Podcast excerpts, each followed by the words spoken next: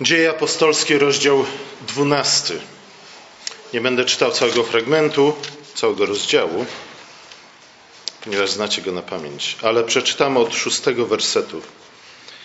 Tej nocy, po której Herod miał go wydać, Piotr skuty podwójnym łańcuchem spał między dwoma żołnierzami, a strażnicy przed bramą strzegli więzienia. Nagle zjawił się anioł Pana i światłość zaświeciła w celi. Trącił Piotra w bok, obudził go i powiedział: Wstań szybko. Równocześnie z jego rąk opadły łańcuchy. Następnie anioł dodał: Przepasz się i włóż sandały. A gdy to zrobił, polecił mu: Narzuć płaszcz i chodź ze mną. Wyszedł więc i szedł za nim. Nie wiedział jednak, czy to, co czyni anioł, jest rzeczywistością. Zdawało mu się, że to widzenie. Minęli pierwszą i drugą straż i doszli do żelaznej bramy prowadzącej do miasta. Tą, ta otworzyła się przed nimi sama.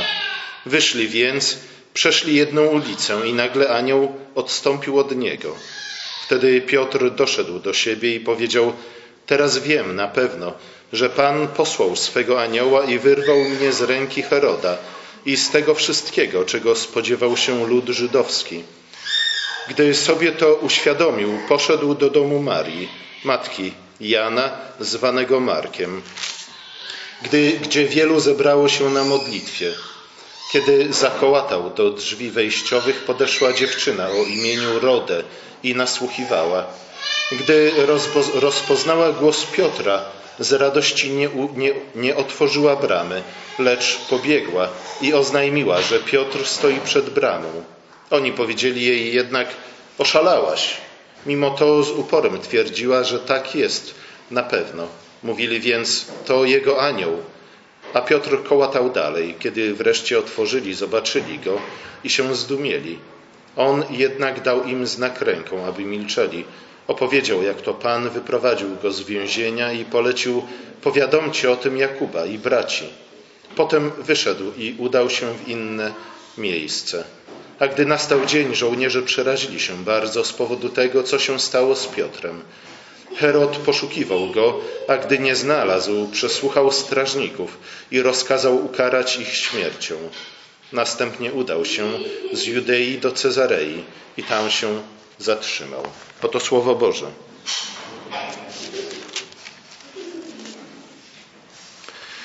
Końcówka jedenastego rozdziału dziejów apostolskich opisuje rozwój misji Kościoła. I teraz Kościół nie ogranicza się już tylko do Jerozolimy, do Judei, do Samarii, do Galilei, ale dociera aż na Cypr.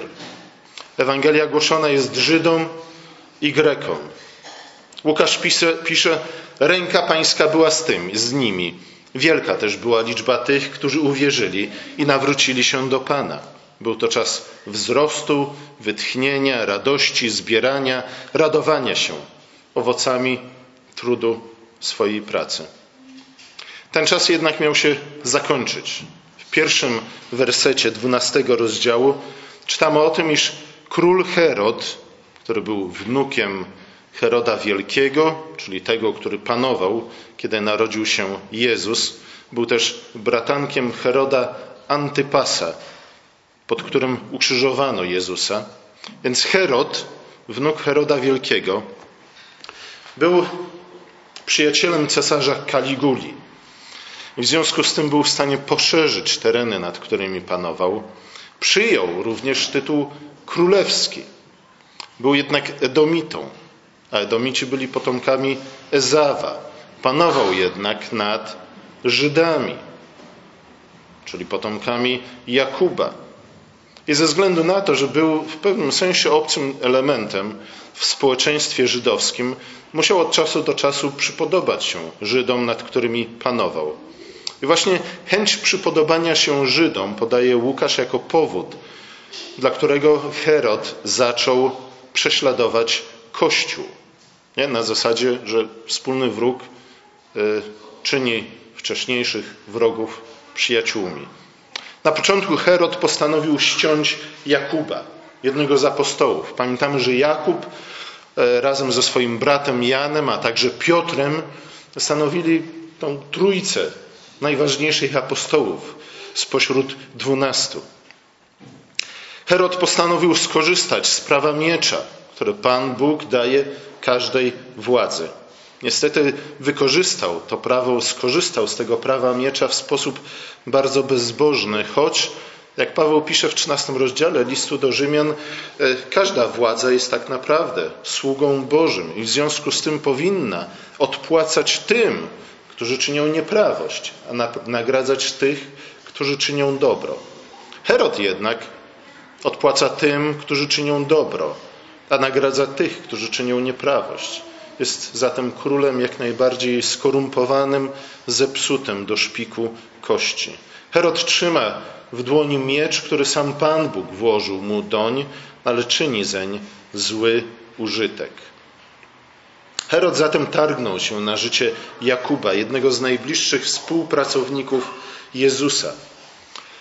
I w pewnym sensie było to wypełnieniem tego, co wcześniej Jezus powiedział Jakubowi, między innymi. Pamiętacie, pewnego razu matka Jakuba i Jana przyszła do Jezusa i poprosiła go, aby jej synowie zasiadali w jego królestwie po jego prawicy i po jego lewicy. I wtedy Jezus w odpowiedzi powiedział: Czy możecie pić kielich, który ja pić będę? Oni na to odpowiedzieli: Możemy. Wtedy Jezus powiedział: Kielich mój pić będziecie. I rzeczywiście Jakubowi przyszło w końcu wypić ten kielich, od wypicia którego zależało to, czy będzie zasiadał po prawicy lub po lewicy Chrystusa w jego królestwie. Również Piotrowi Jezus przepowiedział jego przyszłość i to, w jaki sposób skończył, skończy i to w sposób wyraźniejszy niż uczynił to w stosunku do Jakuba. W Ewangelii Jana czytamy, gdy byłeś młodszy, sam się przepasywałeś i chodziłeś dokąd chciałeś, lecz gdy się zestarzejesz, wyciągniesz swoje ręce. Kto inny cię przepasze i poprowadzi dokąd nie chcesz. A to powiedział, dając znać, jaką śmiercią Piotr uwielbi Boga. Zwróćcie uwagę na te słowa. Jaką śmiercią Piotr uwielbi Boga. Nasze życie jest w rękach Boga. Właśnie dlatego nasza śmierć może uwielbić Boga. Aresztowanie Piotra miało miejsce w dniu prześników, a zatem przed świętem Paswy. W dniu prześników również aresztowano Jezusa.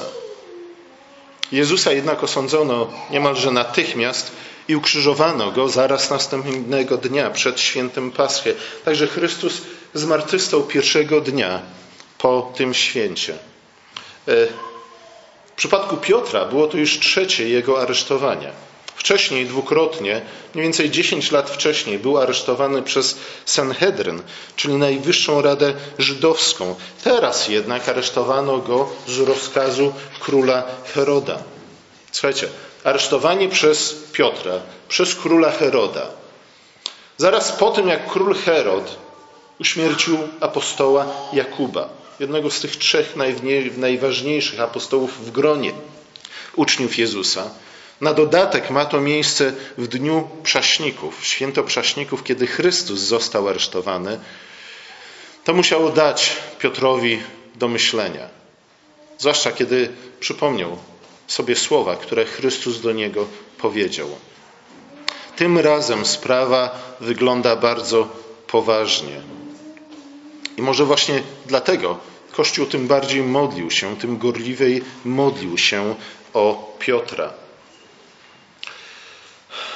Kiedy Chrystus miał być aresztowany, Kościół nie chciał modlić się razem z Chrystusem. Co prawda, ten sam Piotr i Jakub razem z Janem zostali zaproszeni przez Chrystusa w ogrodzie Getsemani, aby towarzyszyli mu w modlitwie. W modlitwie, w której Jezus zwracał się do Ojca tymi słowami: Ojcze, jeśli chcesz, oddal ode mnie tej, ten kielich. Wszakże nie moja, lecz Twoja wola niech się stanie. A potem ukazał mu się anioł z nieba, umacniając go, i w śmiertelnym boju jeszcze gorliwiej modlił się. Łukasz używa tutaj tego samego słowa, opisując modlitwy Kościoła za Piotra której wcześniej użył, opisując modlitwę, czy też brak modlitwy Kościoła za Chrystusa. W jednym przypadku Chrystus najpierw sam, w pojedynkę, opuszczony, modli się gorliwie. Tutaj, w przypadku aresztowania Piotra, cały Kościół w Jerozolimie zebrał się po to, aby modlić się o niego gorliwie. Wyraźnie Łukasz chce, żebyśmy te dwie sytuacje postrzegali razem, wspólnie, jako podobne, chociaż w pewnym sensie także i odmienne od siebie. Teraz Kościół modli się gorliwie, razem, wspólnie, mimo niebezpieczeństwa. Walczy o Piotra. Walczy nie tylko o Piotra, ale walczy również o Królestwo Boże, o Ewangelię, właśnie poprzez modlitwę gorliwą i modlitwę wspólną Kościoła. Kościół walczący to przede wszystkim Kościół modlący. Możemy mieć najle... modlący się. Możemy mieć najlepsze pomysły na to, w jaki sposób naprawić nasze państwo, nasze miasto, nasze społeczeństwo, a zwłaszcza w jaki sposób naprawić cudze życie, ale jeśli nie będzie temu towarzyszyła gorliwa modlitwa Kościoła, wspólna modlitwa Kościoła, to na niewiele te plany się przydadzą. Zatem Kościół jest inny. Zobaczcie, śmierć i zmartwychwstanie Chrystusa zmieniła Kościół, zmieniła nastawienie ludzi. Wcześniej nawet ci najlepsi z najlepszych nie chcieli gorliwie towarzyszyć Chrystusowi w modlitwie. Teraz ci, których w pewnym sensie trudno by było zaliczyć do najlepszych z najlepszych, o tym za chwilę jeszcze powiem, modlą się gorliwie, wspólnie, jako Kościół. Ale i w Piotrze nastąpiła zmiana, wielka zmiana. Pamiętamy, że w którymś momencie, kiedy Chrystus zapowiedział po raz kolejny swoje ukrzyżowanie, Piotr wziął go na bok i zaczął go, że tak powiem, napominać. Kiedyś, gdy usłyszał wiele że Chrystus musi wiele wycierpieć od starszych, od starszych arcykapłanów i uczonych w piśmie, że musi być zabity, to Piotrowi nie mieściło się w głowie. Jak to możliwe? Jak to możliwe, żeby droga do chwały wiodła przez cierpienie i przez krzyż, przez hańbę, zdradę i odrzucenie? Jak żeby Mesjasz mógł być zabity? Mesjasz przyszedł po to, aby, aby był przez wszystkich rozpoznany, po to, aby zwyciężył, po to, aby zaprowadził pełnię królestwa. I mówił: Miej litość nad sobą, panie, nie przyjdzie to na ciebie. Zaczął pocieszać, zachęcać Jezusa, bo myślał, że Jezus był chyba zbytnio przyjęty okolicznościami. I wtedy usłyszał od Jezusa takie słowa: Idź precz ode mnie, szatanie. Dlaczego nazwał go szatanem?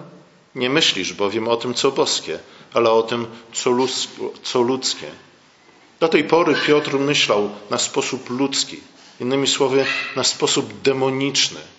Myślał, że można zdobyć koronę i chwałę bez cierpienia i bez krzyża. Ale Chrystus właśnie poprzez krzyż pokazał całemu światu, w jaki sposób mamy zwyciężać. Jaka jest droga do chwały, do korony i do panowania. Piotr wciąż myślał w kategoriach, jakich myślał Adam w ogrodzie. Wciąż był dzieckiem. Dzieckiem, które co prawda pragnie dobrych rzeczy, ale za bardzo nie wie, w jaki sposób ma je zdobyć. Teraz jednak Piotr jest innym człowiekiem, można by powiedzieć odmienionym przez właśnie śmierć i zmartwychwstanie Chrystusa. Teraz przestał już myśleć o tym, co ludzkie, nie jest już więcej dzieckiem, zaczął myśleć o tym, co boskie. Rozpoznał, co jest drogą do chwały i do, do korony i do zwycięstwa. Jest gotów zapłacić życiem za Ewangelię. Jest spokojny. Skąd wiemy, że jest spokojny? bo śpi. Kiedy coś nas naprawdę trapi, to nie możemy spać. Fakt, że Piotr zasnął, świadczy o tym, że i był człowiekiem spokojnym. Oczywiście ten sen jest czymś więcej niż znakiem jego spokoju. Jest to głęboki sen, sen, który przypominał niemalże śmierć. Piotr jest niejako w komie. Skąd to wiemy? Ze względu na to, że kiedy się obudził, wydawało mu się, że nadal śni. Nie był świadom do końca tego, co się wokół niego dzieje. Śpi i to tak głęboko, że ukazanie się anioła i samo wyjście z więzienia bierze za, za kontynuację tego samego snu. A wiemy, co oznacza głęboki sen w Piśmie Świętym. Kiedy Adam zapał, zapadł w głęboki sen, który dał mu Pan Bóg, nie? to było dla niego jak doświadczenie śmierci i zmartwychwstania. I z tej śmierci obudził się do nowego życia, do nowej rzeczywistości. A na czym polegała ta nowa rzeczywistość? Ta nowa rzeczywistość polegała na tym, że oto obok niego była jego druga połowa.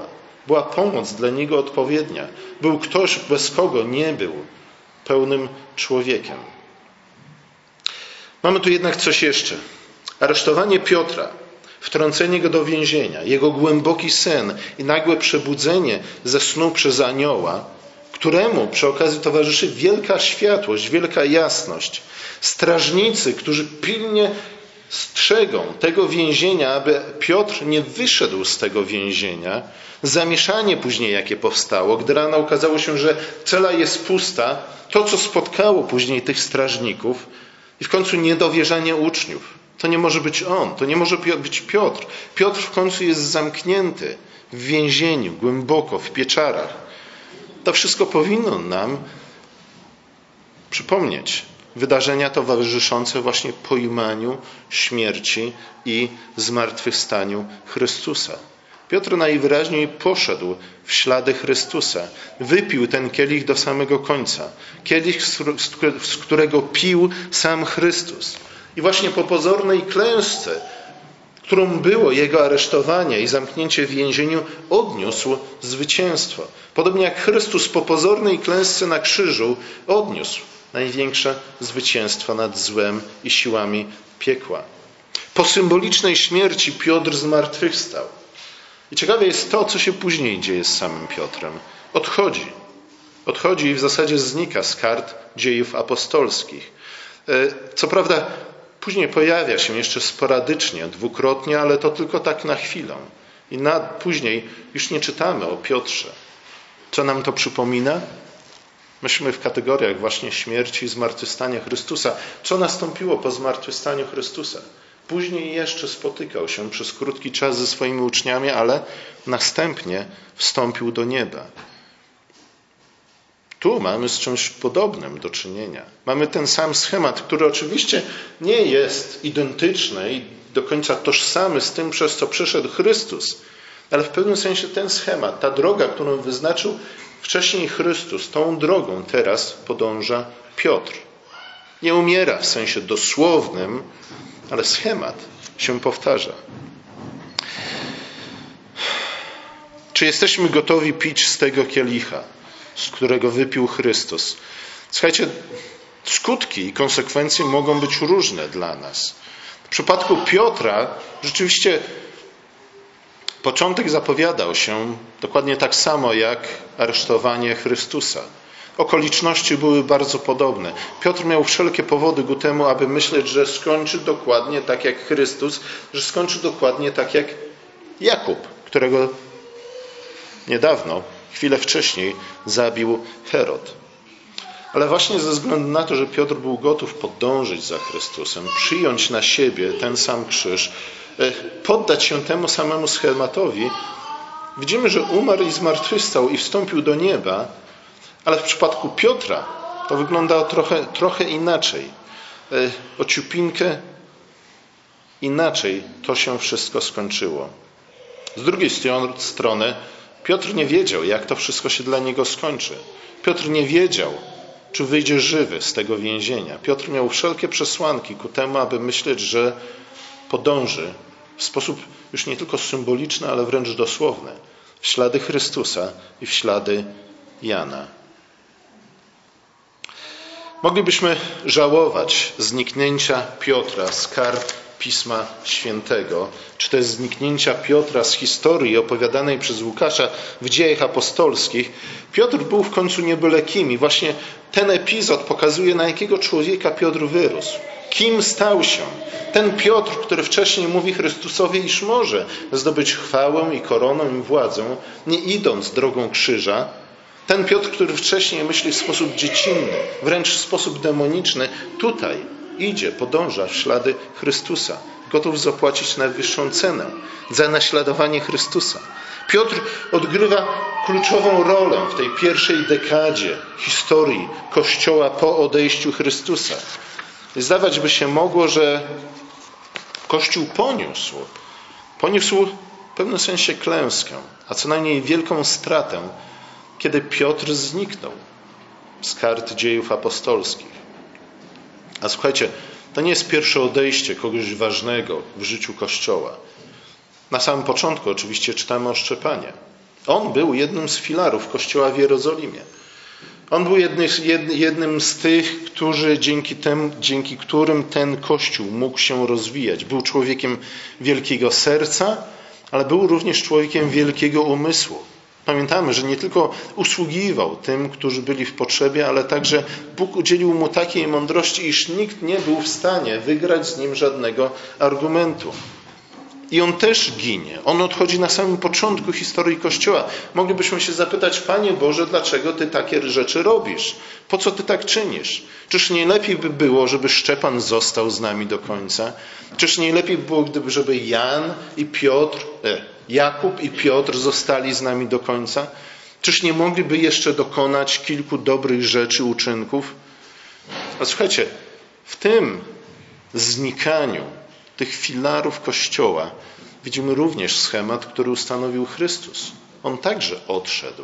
On także zostawił nas. Zgadza się? I on również powiedział: Słuchajcie, lepiej będzie dla Was, jeśli ja odejdę. Czasami Bóg usuwa z naszego życia ludzi, którzy jawią się dla nas jako fundamenty, jako filary naszego życia. Ludzi, o których później myślimy, że bez nich nie będziemy w stanie w ogóle uporządkować sobie już niczego, że wszystko się zawali i wszystko obróci się w jeden wielki chaos. Ale dzieje apostolskie mówią nam, że niekoniecznie tak musi być. Odejście Szczepana zaowocowało nie tylko prześladowaniami, ale także misją w Samarii. Odejście Piotra w pewnym sensie owocuje nawróceniem Pawła i misją Pawła, który zanosi Ewangelię nie tylko do Rzymu, ale wręcz na krańce świata, jak czytamy, a przynajmniej na krańce, krańce imperium, dociera aż do Hiszpanii. W ten sposób Bóg działa, czy zabiera nam ludzi, którzy są dla nas bardzo ważni w naszym życiu, ale czyni to nie po to, aby nas obrabować, czyni to nie po to, aby nas ukarać, ale czyni to po to, abyśmy my mogli stać się silniejsi, abyśmy my mogli wzrastać. Oczywiście stojąc na ramionach tych, którzy byli przed nami. Nie? I w pewnym sensie to jest właśnie warunkiem tego, aby zniknięcie z naszego życia kogoś ważnego stał się dla nas impulsem do dalszego rozwoju, do dojrzewania, do rośnięcia w siłę, o ile staniemy na ramionach tych, którzy byli do tej pory dla nas filarami i nadal mogą być dla nas filarami. Słuchajcie, Piotr stanął na ramionach Chrystusa. Innymi słowy, Piotr rzeczywiście podążył drogą, którą wcześniej wytyczył mu Chrystus. Kościół mógł się rozwijać właśnie dlatego, że nie, ani nie rozpoczął, ale też nie zapomniał o tym, kim był wcześniej nie tylko Chrystus, ale także ludzie tacy jak Szczepan, jak Jakub i jak sam Piotr.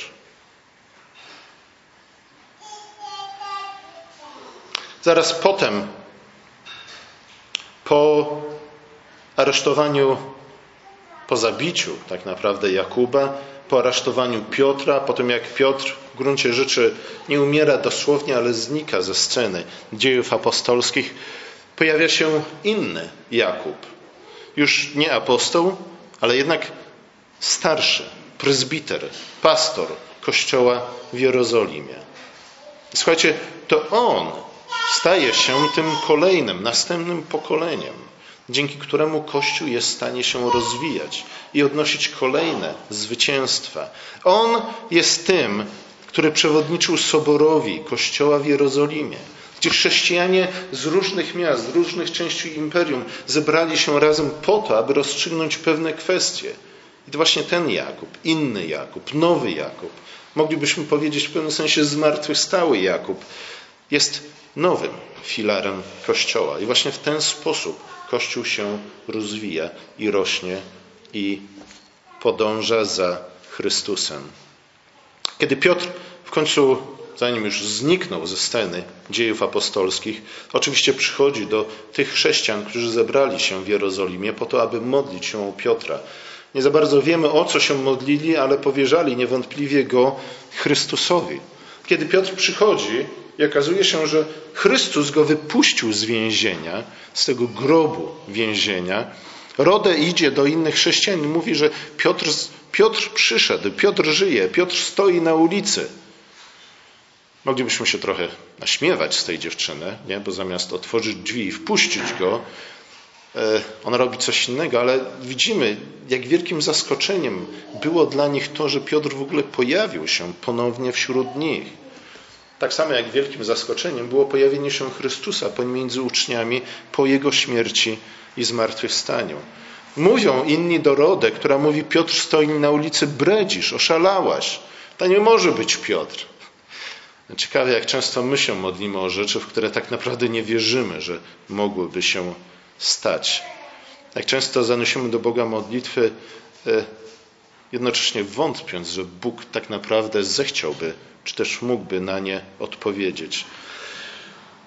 Słuchajcie, to pokazuje, że Kościół jerozolimski oczywiście dojrzał, bo tym razem modli się gorliwie za Piotra, inaczej niż Piotr, Jakub i Jan wcześniej nie chcieli za bardzo modlić się za Chrystusa w Getsemani, ale Kościół to nadal ludzie słabi i nędzni. E, innymi słowy, właśnie dokładnie tacy ludzie, jakich Pan Bóg wybiera po to, aby z nimi pracować i poprzez nich pracować. Pan Bóg zawsze bierze to, co słabe i to, co nędzne, po to, aby nie tylko przejawić w tym swoją moc i w swoją mądrość i chwałę, ale również po to, aby uczynić to, co słabe i nędzne, mocnym i pełnym chwały. Piotr jest przykładem kogoś takiego. Być może Piotr sam nie uważał się nigdy za kogoś słabego i nędznego. Piotr zawsze był tym, który miał coś do powiedzenia. Zazwyczaj był pierwszym, który zabierał głos. Ale wiem, że aż do czasu jego zaparcia się Chrystusa i nawrócenia, Piotr często nie miał e, do powiedzenia zbyt mądrych rzeczy. Nie? On był takie gorliwy, niemniej jednak dziecko. A jednak właśnie tego Piotra Chrystus wziął i przemienił w kogoś, kto jest gotowy pójść na śmierć za Chrystusa. A zatem jest nadzieja również dla nas. Skoro Piotr stał się filarem Kościoła, być może my możemy stać się filarami Kościoła. Ale właśnie dlatego że Pan Bóg bierze to, co słabe, i to, co to, co nędzne, i to, co zgardzone, i czyni z tego wielkie rzeczy. Czyni poprzez nas wielkie rzeczy. I znów, ważne oczywiście jest być może bardziej to, żebyśmy pamiętali o tym, że jesteśmy słabi i nędzni, abyśmy przypadkiem nie polegali za bardzo na sobie i na człowieku, ale polegali, polegali na Bogu i na Jego mocy i na mądrości, która zawarta jest w Jego Słowie. Ale słuchajcie, w tej historii w 12 rozdziale ta słabość Kościoła, ta, ta nędzność Kościoła jest skontrasto, skontrastowana, zestawiona oczywiście z potęgą i z mocą Heroda, od którego zaczęliśmy tę historię i dzisiejsze rozważania, ponieważ Herod pojawia się również nie tylko na początku, ale również pod koniec tego rozdziału, dwunastego rozdziału. Tam jednak czytamy o tym, iż do Heroda przybyli posłańcy z Tyru i z Sydonu po to, aby złożyć mu hołd. I właśnie tam czytamy o tym, że Herod, który jaśniał jak gwiazda poranna, Herod, w którego wszyscy się wpatrywali, jak niemalże w jakieś bóstwo. I chyba Herod uwierzył, sam nawet, że jest równy Bogom, ze względu na to, że jest Panem życia i śmierci że jest tym, któremu daje jedzenie, albo też na których sprowadza głód, kiedy przestaje ich karmić. Ten Herod pod koniec 12 rozdziału, właśnie kiedy stoi i otrzymuje hołd, jego zbroja jaśnieje, wszyscy mówią, to anioł pański przemawia przez Heroda, wtedy Pan Bóg go uderza. I wtedy Herod nie ginie, nie umiera śmiercią bohatera na polu chwały, także już niestety nikt nie będzie mógł opowiadać legend o szlachetnym i bohaterskim i odważnym Herodzie, ale Herod umiera zjedzony przez robaki na miejscu. Śmierć haniebna, zwłaszcza dla kogoś takiego jak Herod. Ten cały dwunasty rozdział, nie tylko śmierć i zmartwychwstanie Piotra, ale przede wszystkim ta historia w kontekście Heroda, nie? zestawienia Piotra i tej małej gromadki zebranej w Jerozolimie, modlącej się o ratunek dla Piotra, ale nawet nie za bardzo wierzącej w to, że Pan Bóg uratuje Piotra, zostaje zestawiona z tym wielkim, potężnym królem, który jest Panem życia i śmierci.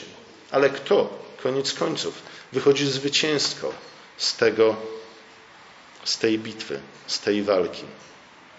Ta historia przypomina nam o tym, iż y, w pierwszej kolejności musimy rozpoznać właśnie naszą słabość, naszą nędzę, żebyśmy nie byli chojrakami, żebyśmy nie byli zbyt pewni siebie i tego, co sami jesteśmy w stanie dokonać, ale żebyśmy przede wszystkim polegali na mocy Bożej, na mądrości Bożej i żebyśmy walczyli, rozpoczynali naszą walkę ze złem, z ciemnością od modlitwy. A wtedy Pan Bóg bierze, weźmie to, co jest słabe i co jest nędzne i przy pomocy tego pokona tych, którzy są wielcy i potężni i nikczemni. Amen.